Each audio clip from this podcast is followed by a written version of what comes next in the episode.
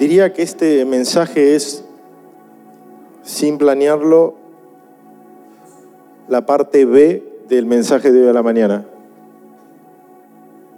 Si quieren escuchar la parte A, lo pueden ver por, in- por internet, del mensaje de, Jorge. Pero creo que esta es, diría que es un- una continuación de lo que él hablaba hoy a la mañana. Entiendo que también es una palabra que el Espíritu nos anima personalmente a cada uno. Y quiero que abras tu Biblia, segunda de Pedro capítulo 3, vamos a leer el versículo 18. El versículo 18. Quiero hablarte en esta tarde de, de un nuevo desafío, por lo menos para mí. Yo este yo me estoy tomando bien en serio es- esta palabra, no sé vos, pero yo me la estoy tomando bien en serio para mi vida personal. Y estoy buscando la dirección de Dios y estoy buscando en oración cuáles son esos desafíos espirituales para mí. Porque los quiero asumir, porque no los quiero evadir ni evitar o patear para adelante. Yo creo que si vos te tomás esta palabra rema específica para la iglesia y la haces tuya y la empezás a vivir, vas a experimentar lo que Dios tiene para vos en este año. Vas a vivir verdaderamente lo que el Señor nos ha hablado. Vas a tener que ser fuerte, vas a tener que ser valiente, sí. Vas a tener que luchar contra el miedo, contra el desánimo. Y te vas a tener que enfrentar con grandes desafíos personales de todo tipo, espirituales, familiares, naturales, ¿no? Y yo me encontré con un desafío que no es menor, que la Biblia es clara en enseñarlo y en, y en repetirlo para nosotros como hijos de Dios.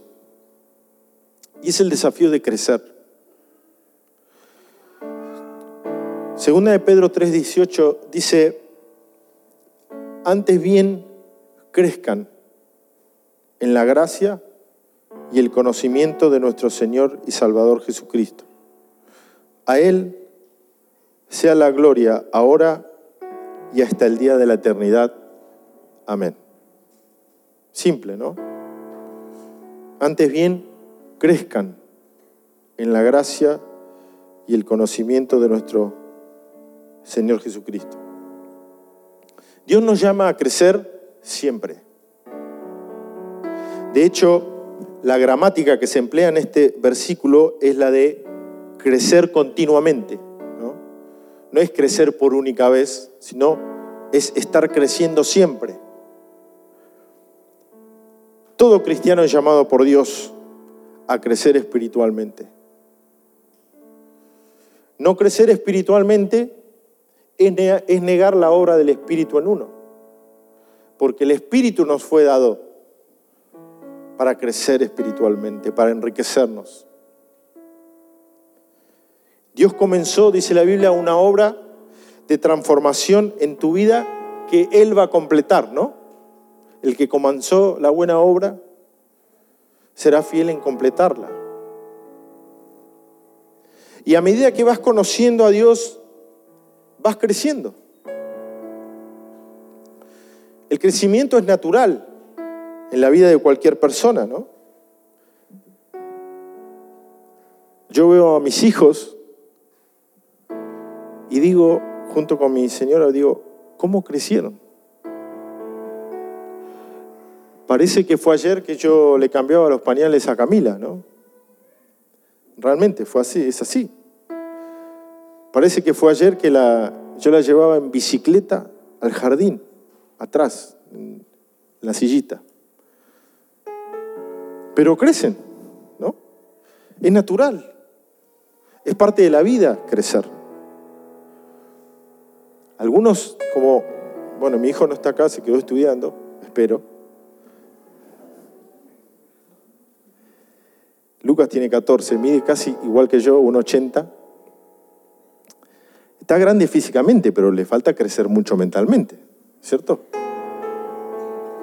Es la realidad, ¿no? Hay maneras y maneras de crecer. Es natural, todos crecemos. La vida es así. Yo no soy un niño de por vida, físicamente hablando. Sí puedo serlo mentalmente, ¿no? Hay un diagnóstico que salió hace más de 20 años por un psicólogo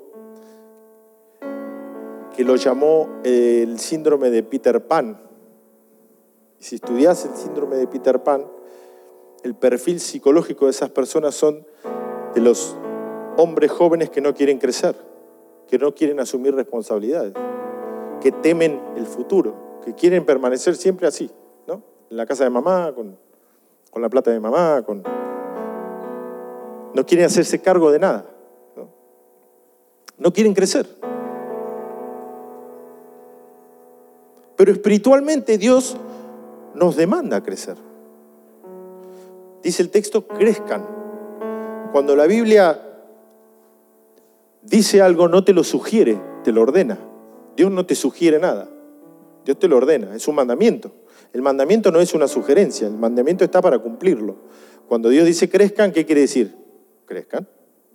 O, bueno, si no pueden crecer no pasa nada. No, Dios no dice eso. el tema es que a veces no nos tomamos en serio la palabra de Dios. ¿no? Cuando Dios habla, es. Listo, no hay más discusión del tema. Cada vez que Dios dice algo es una orden. Cuando Dios dijo sea la luz, ¿apareció la luz o dudó el, o dudó el, el, ¿cómo se llama? El universo. ¿Dudó? No, apareció la luz. ¿No? Júntense las aguas, ¿no? O sepárense las aguas. Sucedió. Formó los animales. O sea, todo responde a la palabra de Dios. Dios no sugiere, Dios ordena. ¡Eh, qué malo suena eso! ¿Cómo? ¿Acaso Dios no es el rey de reyes que gobierna por sobre todas las cosas? El cielo no va a ser una democracia. Hay uno que manda. No somos todos mandarines. Hay uno que dice cómo se hace y así se hace, ¿no? Es una teocracia, Dios manda. Cuando Dios habla, hay que cumplir, es un mandamiento. Dice el versículo, crezcan. O sea que no me da opción a no crecer. Y a medida que uno va conociendo a Dios, va creciendo espiritualmente. ¿Cuántos han tenido berrinches espirituales? Niños patadas, o sea, dar pataditas. ¿Te acordás cuando eran chiquitos los nuestros? ¡Ah, papá, quiero, quiero, quiero! Y se revolcaban y se tiraban al piso. Nos hacían pasar una vergüenza, Camila sobre todo. Se revolcaba en el piso como si la estuviéramos matando, no la tocábamos, no la tocábamos. Berrinche, berrinche, berrinche. Quiero, quiero, quiero. ¿Cuántas veces nosotros no hacemos lo mismo con Dios? ¿O no? Y nos frustramos. Uy, Dios, otra vez. ¿Cuánto hace que te vengo pidiendo esto? Dos meses te vengo pidiendo por esto. Dos meses. Y todavía no tengo respuesta. Y nos enojamos. Y tenemos actitudes. Y le hacemos una especie de berrincha a Dios. Y, como si Dios tuviera la obligación de contestarnos cuando nosotros queremos. De la manera que queremos. Falta crecer. Cuando no entendemos las cosas. Cuando nos enojamos con un hermano o una hermana. Típico en las iglesias evangélicas. No me llamó nadie. Cuando salí, nadie vino a saludarme. Típico. ¿Qué hacen? Se enojan los hermanos y no se congregan más. Falta crecer. Eso es una actitud de alguien que no, está, que no, que no ha crecido, que es un niño. Y te gana la inmadurez. Te gana el ser niño, te gana. Te gana en todo sentido. Te gana espiritualmente a tal punto que en vez de crecer, retrocedes.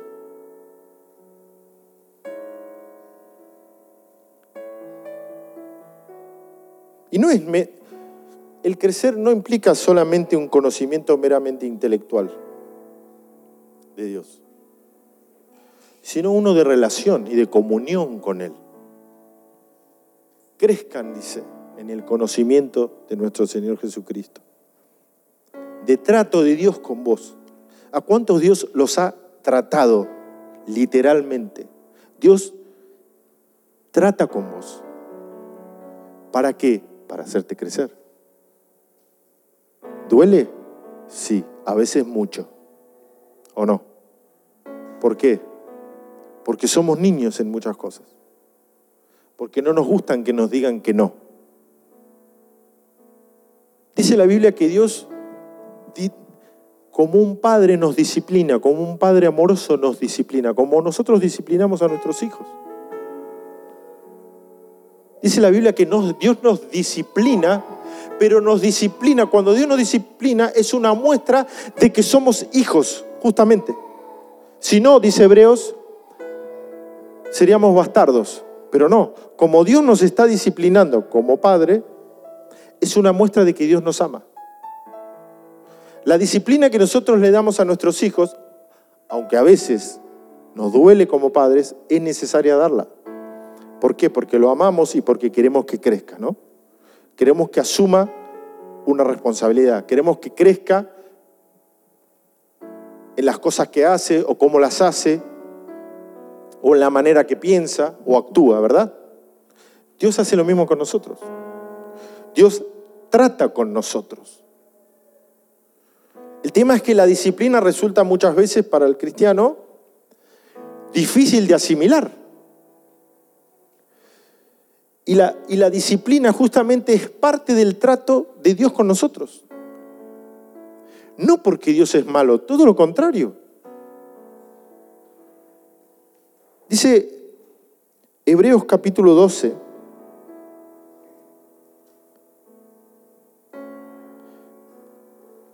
en el versículo 5. Dice a la mitad del versículo, Hijo mío, no tomes a la ligera la disciplina del, Señor, ni te desanimes cuando te reprenda. Versículo 6, 12, 6. Porque el Señor disciplina a los que ama y azota a todo el que recibe como hijo. Los que lo que soportan es para su disciplina, pues Dios los está tratando como a hijos. ¿Qué hijo hay a quien el padre no disciplina? Si a ustedes se les deja sin la disciplina que todos reciben, entonces son bastardos y no hijos legítimos. Después de todo, aunque nuestros padres humanos nos disciplinaban, los respetábamos, dice en el versículo 9. ¿No hemos de someternos con mayor razón al Padre de los Espíritus para que vivamos.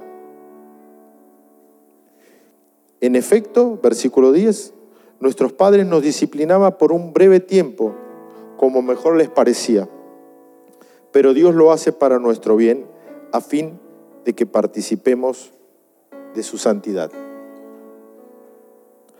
a fin de que nosotros crezcamos. Dios nos disciplina, dice la Biblia. Y la disciplina duele y la disciplina no gusta. Dios permite determinadas situaciones en nuestras vidas, no porque es un padre malo, sino todo lo contrario, porque es un padre bueno. Nosotros los padres hacemos exactamente lo mismo. De hecho, el versículo toma esa comparación. Ustedes mismos, sus padres los, los disciplinaban pero era para su bien.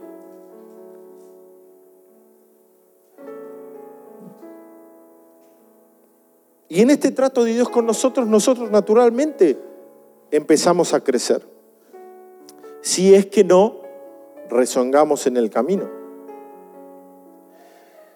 A mí me gusta mucho el, el capítulo 8 de Deuteronomio cuando Moisés le habla al pueblo y él les dice, antes de entrar a la tierra prometida, les dice, Dios los trajo por el desierto 40 años para probar lo que había en su corazón. Les dice, Deuteronomio 8.2 dice, recuerda que durante 40 años el Señor tu Dios te llevó por todo el camino del desierto. ¿Se acuerdan de la historia? Y te humilló y te, y te puso a prueba para conocer lo que había en tu corazón y ver si cumplirías o no sus mandamientos. Dices, te humilló y te hizo pasar hambre, pero luego te alimentó con maná, comida que ni tú ni tus antepasados habían conocido, con lo que te enseñó que no solo de pan vive el hombre, sino de todo lo que sale de la boca del Señor. Durante esos 40 años no se te gastó la ropa que llevabas puesta ni se te hincharon los pies. 40 años. En un camino que debía ser de 9, 10, no me acuerdo cuánto dice. Reconoce en tu corazón que, así como un padre disciplina a su hijo, también el Señor tu Dios te disciplina a ti. O sea, los 40 años del pueblo de Israel tuvieron un propósito. El propósito de esos 40 años fue que Dios estaba probando a su pueblo. Dios los estaba disciplinando. ¿Para qué? Para ver lo que había en su corazón. Para ver si iban a crecer o no. Para ver si iban a seguir renegando y rezongando, quejándose ante Dios, dudando de Él, protestando por qué nos sacaste de Egipto, Moisés, con todas las muestras que tuvieron de parte de Dios, con el mar rojo, con el maná, con las pestes que vieron que Dios este, puso sobre el pueblo de Egipto. Y dice, yo permití que todo esto sucediera para probarlos, para ver lo que había en su corazón. ¿Para qué? Porque te estaba disciplinando. Porque indudablemente tenés que crecer. Y sin embargo, no sucedió. Porque toda una generación quedó fuera de la tierra prometida. No entendieron, no supieron lo que Dios estaba haciendo. Solo que se quejaron como niños. Otra vez. Otra vez estamos comiendo maná. Otra vez lo mismo. Dice la Biblia, la ropa que llevabas puesta no se te gastó. ¿Te imaginas eso? 40 años. No se te agujerea la ropa, no, no sé, no, la come la polilla.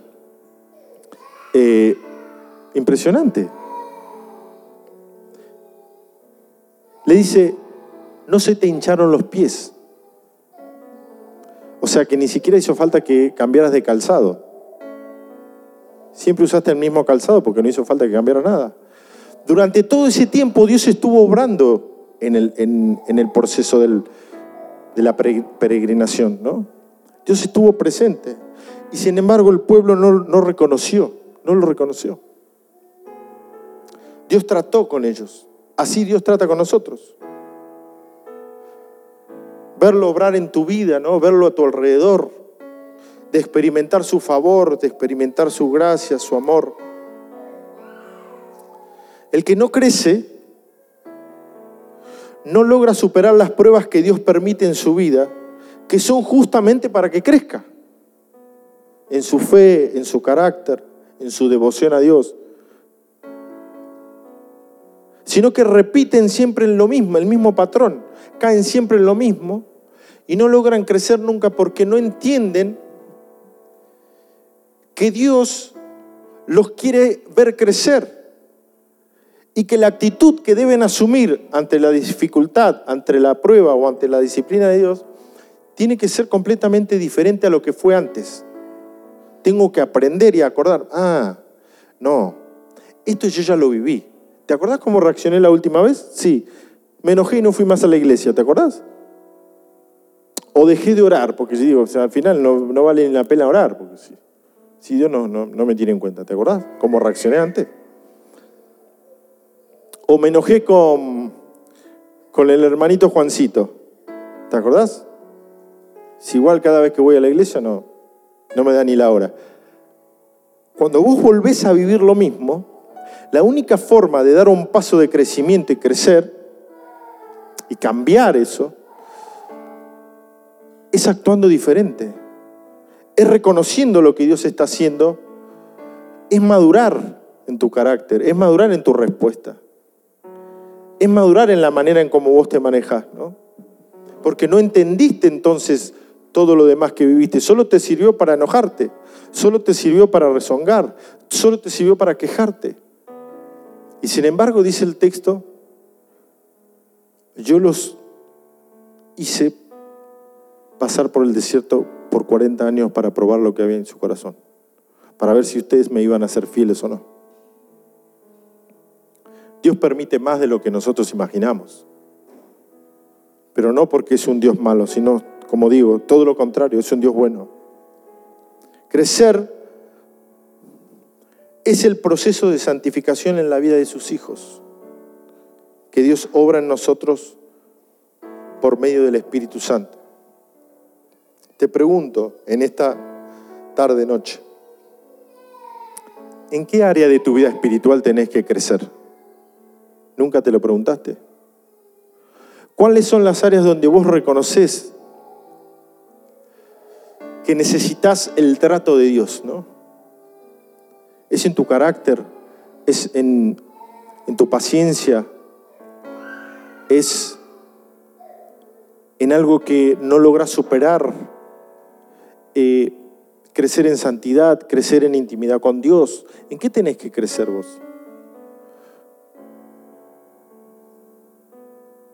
Yo quiero que veamos brevemente, no, no voy a demorar mucho más, pero quiero que me acompañes a Primera de Pedro 2.2.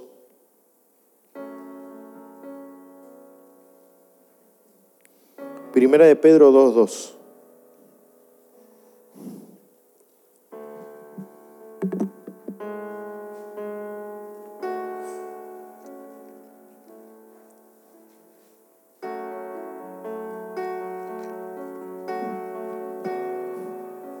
Como primer punto yo puse que tenemos que crecer en su palabra. Primera de Pedro 2.2 dice, deseen como niños recién nacidos la leche pura de la palabra, para que por ella crezcan para salvación. Deseen como niños recién nacidos la leche pura de la palabra, para que por ella, o sea, para que por la palabra, crezcan para salvación.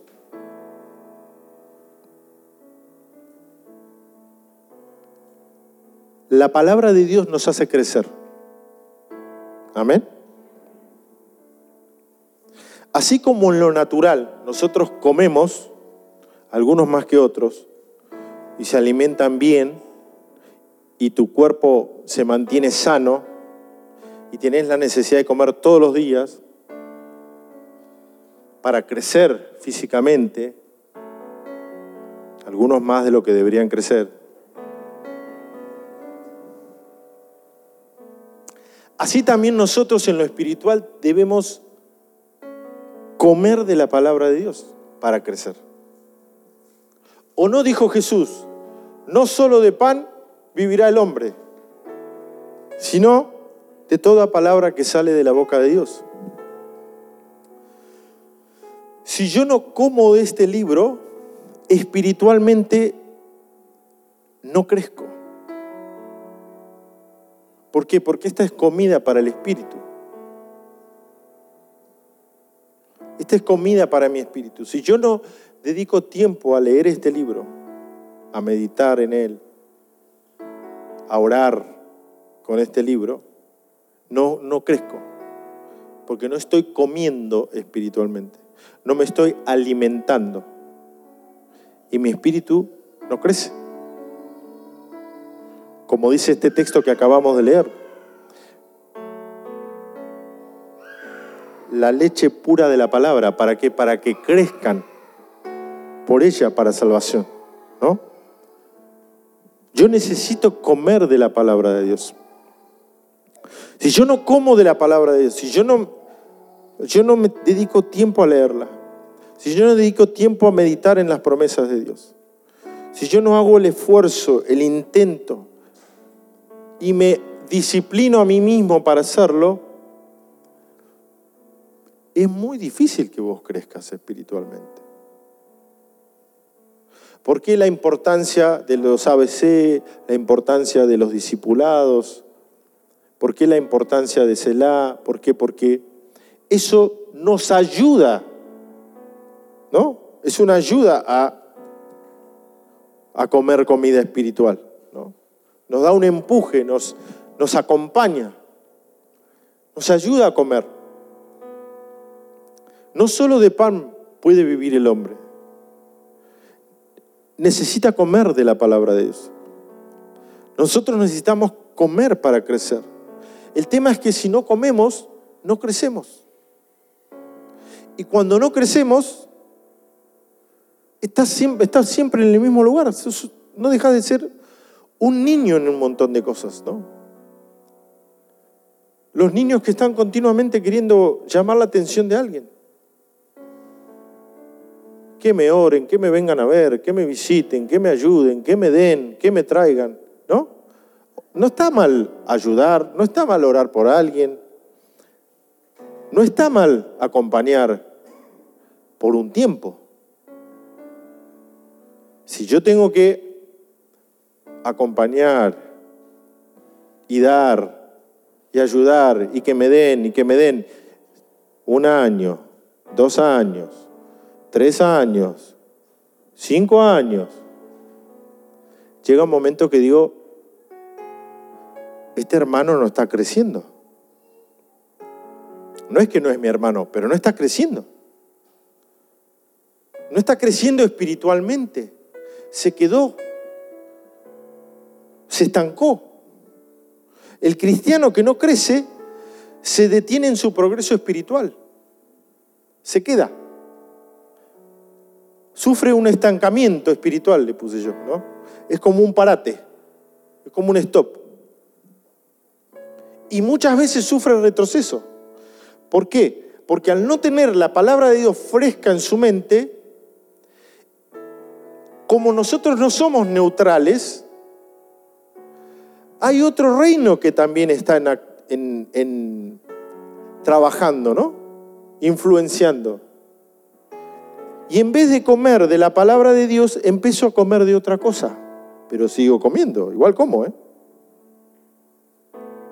Como todo lo que entra acá. Tentaciones, mentiras del diablo, engaño. Eso lo como. Mientras yo más lo medito y lo pienso, más lo voy comiendo. A tal punto que lo que voy comiendo es lo que empiezo a vivir, es lo que empiezo a experimentar, es lo que me empieza a pasar. ¿Y cómo puede ser? Algo estás comiendo, además del asado de los domingos. Estás comiendo otra cosa. Y si vos no comes de la palabra de Dios, si vos no te tomás el tiempo para crecer, para invertir, algo que hemos escuchado desde el primer día que nos convertimos, hay que leer la Biblia, ¿no? Y algo que es necesario repetir casi hasta el cansancio. No nos podemos cansar de repetir esto.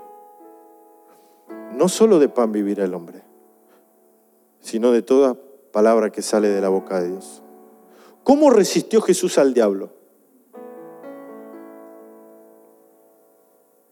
Yo digo, ¿por qué no le dijo, andate de acá. Y listo, ya estaba, no, hacía falta más nada. Como le decía a los demonios, ¿no? Salgan, váyanse. No, no discutían, no, no, viste, fuera. ¿Por qué no dijo así? Porque indudablemente nos dejó un ejemplo a seguir. Escrito está tal cosa, escrito está tal otra, escrito está, ¿no? Porque comía de la palabra. Hay que crecer en su palabra. Hay que crecer en este alimento espiritual. Hay que comer todos los días de este alimento. Sí, pero me cuesta, pero es difícil, ya lo sé. Pero tenés que comer porque de eso depende tu vida espiritual. Por eso a veces venís o los jueves o los domingos y necesitas una recarga. Lo digo bien, no, no, no, no, no tome nadie mal lo que estoy diciendo. Necesitas una recarga espiritual porque no tenés el tanque literalmente vacío, porque no comiste. Entonces venís un jueves o un domingo y, y, picoteás. Picoteás, comes un poquito y te vas lleno ese día y dices, wow, qué buena palabra cómo, Dios me animó, cómo me levantó, cómo me ayudó. Y, el lunes dura el picoteo del domingo, ¿no? Poquito te dura. El martes ya no hay más picoteo y el miércoles el espíritu ya tiene hambre. ¿No? Tengo hambre de ti. Tengo sed de ti, dice el salmista. Tengo hambre, quiero comer.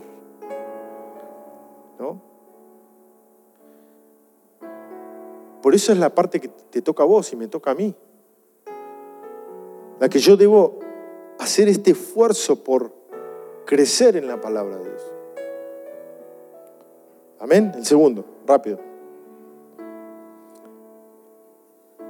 Primera de Tesalonicenses 3:12. Leamos rápidamente ahí. Y vamos a cerrar con esto.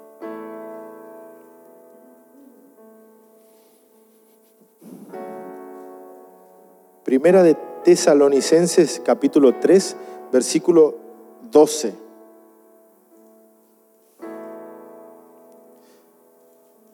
Yo quiero crecer en esto. Yo me lo propuse ante Dios. Dice que el Señor los haga crecer y abundar en qué? ¿En qué? En amor, unos para con otros y para con todos, como también nosotros lo hacemos para con ustedes. Que el Señor los haga crecer y abundar en amor. ¿Cuál es la característica distintiva del cristiano? En esto conocerán que son mis discípulos. ¿En qué? En que se aman los unos a los otros. Ámense los unos a los otros, dijo Jesús, como yo los he amado. Dice la Biblia, si yo hablare lenguas humanas y angélicas, ¿no? Primera de Corintios 13, pero no tengo amor, he llegado a ser como metal que resuena o címbalo que retiña. Si yo soy el súper espiritual, en otras palabras, con todos los dones, porque acá estaban los corintios peleándose por los dones espirituales. Yo hablo en lengua, no, yo hablo en lengua, no, yo hablo más que vos. Peleándose, literalmente. Y Pablo hace un parate en un momento después de hablarle de los dones y dice, sí, un, minutito. Vos podés hablar todas las lenguas que vos quieras. Humanas, angelicales, de que se te ocurra. Pero si vos no tenés amor, la espiritualidad que vos estás diciendo tener no te sirve de nada.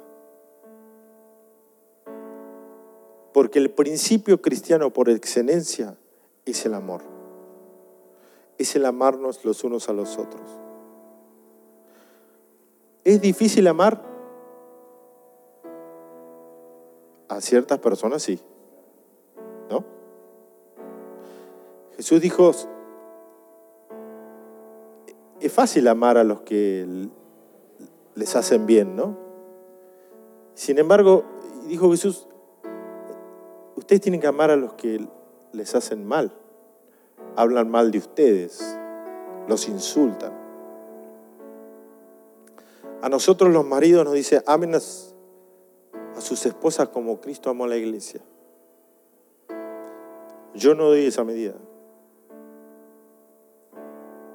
Sin embargo, Dios me ordena hacerlo. La característica distintiva de todo cristiano es el amor. El amor es lo que nos destaca por sobre los demás. ¿Por qué? Porque la muestra más grande de amor la tenemos nosotros, sus hijos, que fue la entrega de su propio hijo. De tal manera amó Dios al mundo que entregó a su hijo. De tal manera Dios nos amó que entregó e hizo semejante sacrificio por nosotros. ¿Cómo nosotros no vamos a crecer en amor? Es difícil amar, hermanos. Pero es algo en lo que la Biblia nos dice, ustedes tienen que crecer en amor. Esta tiene que ser la característica distintiva, la cualidad que sobresale por sobre toda, el amor. El amarnos los unos a los otros. El amar al bueno y el amar al que no es tan bueno. ¿Es más difícil amar a ese? Sí. ¿Debo amarlo igual? Sí. ¿Por qué? Porque Dios me dice que lo ame. Porque Dios no hizo distinción de personas al morir en la cruz. Dice que la Biblia que Dios hace salir el sol sobre justos e injustos, ¿no? Dios no hace distinción de personas, Dios extiende su misericordia para con todos. Nosotros tenemos que crecer en amor. Yo, es algo que personalmente me he propuesto hacer. Amar a los que me rodean. No siempre los amo como debería amarlos. No siempre hago caso a lo que Jesús dijo, ¿no? Porque muchas veces hemos leído esto. Ámense los unos a, los otros. Un mandamiento nuevo les dejo, dijo Jesús, que se amen los unos a los otros. Primera de Juan lo va a decir de esta forma. Primera de Juan capítulo 1.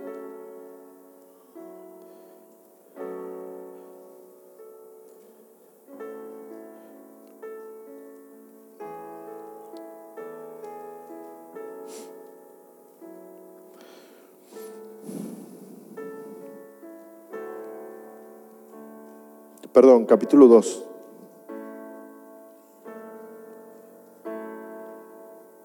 Versículos 9. El que afirma que está en la luz, pero odia a su hermano, todavía está en la oscuridad. El que ama a su hermano, permanece en la luz. Y no hay nada en su vida que lo haga tropezar pero el que odia a su hermano está en la oscuridad y en ella vive. Y no sabe a dónde va porque la oscuridad no lo deja ver.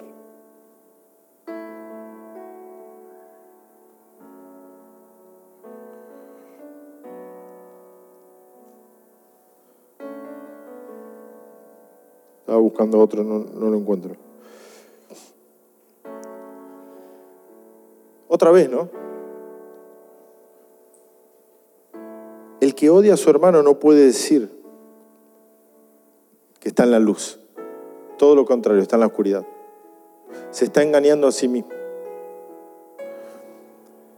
Dice este mismo, esta misma carta, no, no amen solamente de palabras, sino de hechos.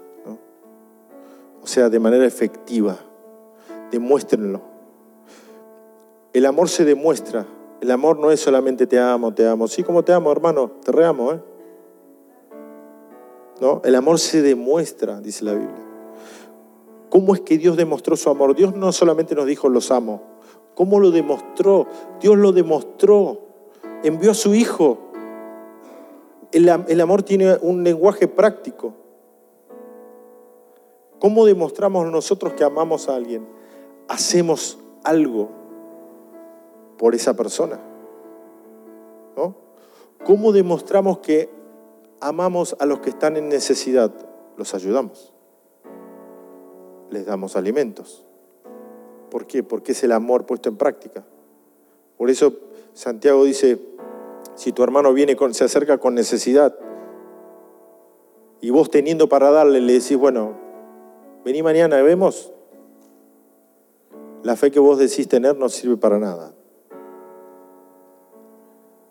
¿No? El, amor es, el, el, amor se demuestra, el amor hay que, hay que tomar una acción para, para vivirlo. Si yo digo que amo, pero no hago nada para acompañar eso que estoy diciendo, en realidad no amo. Es, solo verso, ¿no? es solo palabras, palabrería.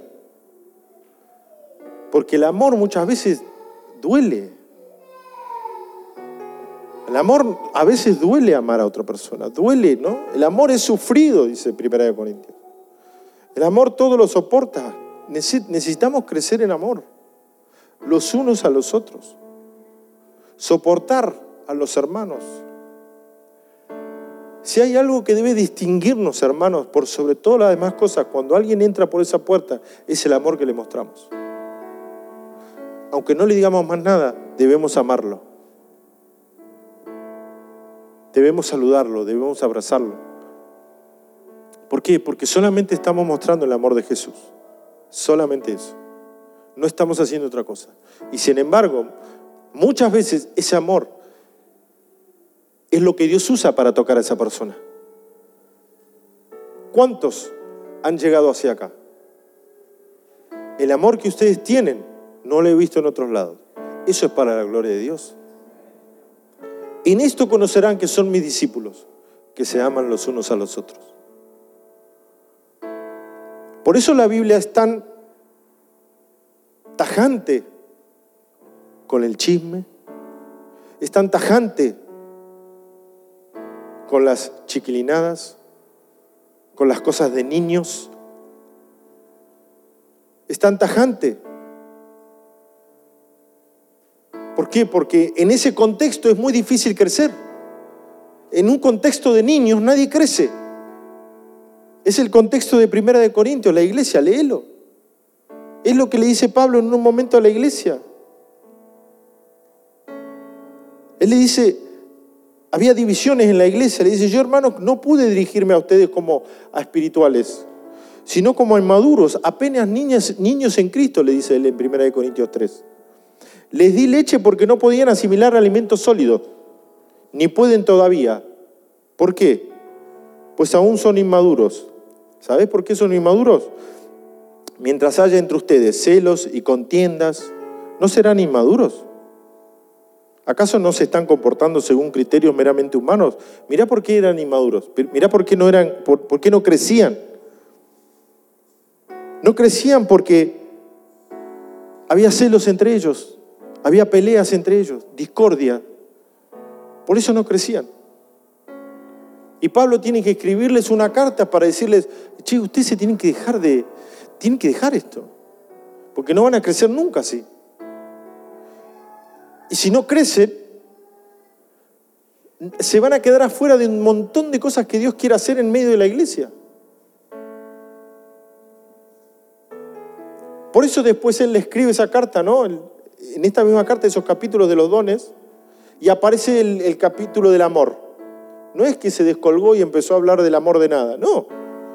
Le estás diciendo, ustedes son muy espirituales, fenómeno, pero no se aman entre ustedes, se, se tirotean todo el tiempo. Hablan mal, hay contienda, hay peleas, hay chisme. Así no van a crecer nunca. Así no va a haber crecimiento, le dice él. Y Dios lo que demanda de nosotros es crecer. Hay que crecer en amor. Hay que amarnos, hermanos. Nos tenemos que amar más. Nosotros nos amamos, sí. Yo doy fe de eso. Pero hay que amarnos más. Hay que amar al que viene, hay que amarlo. Porque Dios nos manda eso. Es un mandamiento de Jesús. Ustedes me aman, dijo Jesús. Sí, dijeron todos. ¿Por qué no hacen lo que yo les digo?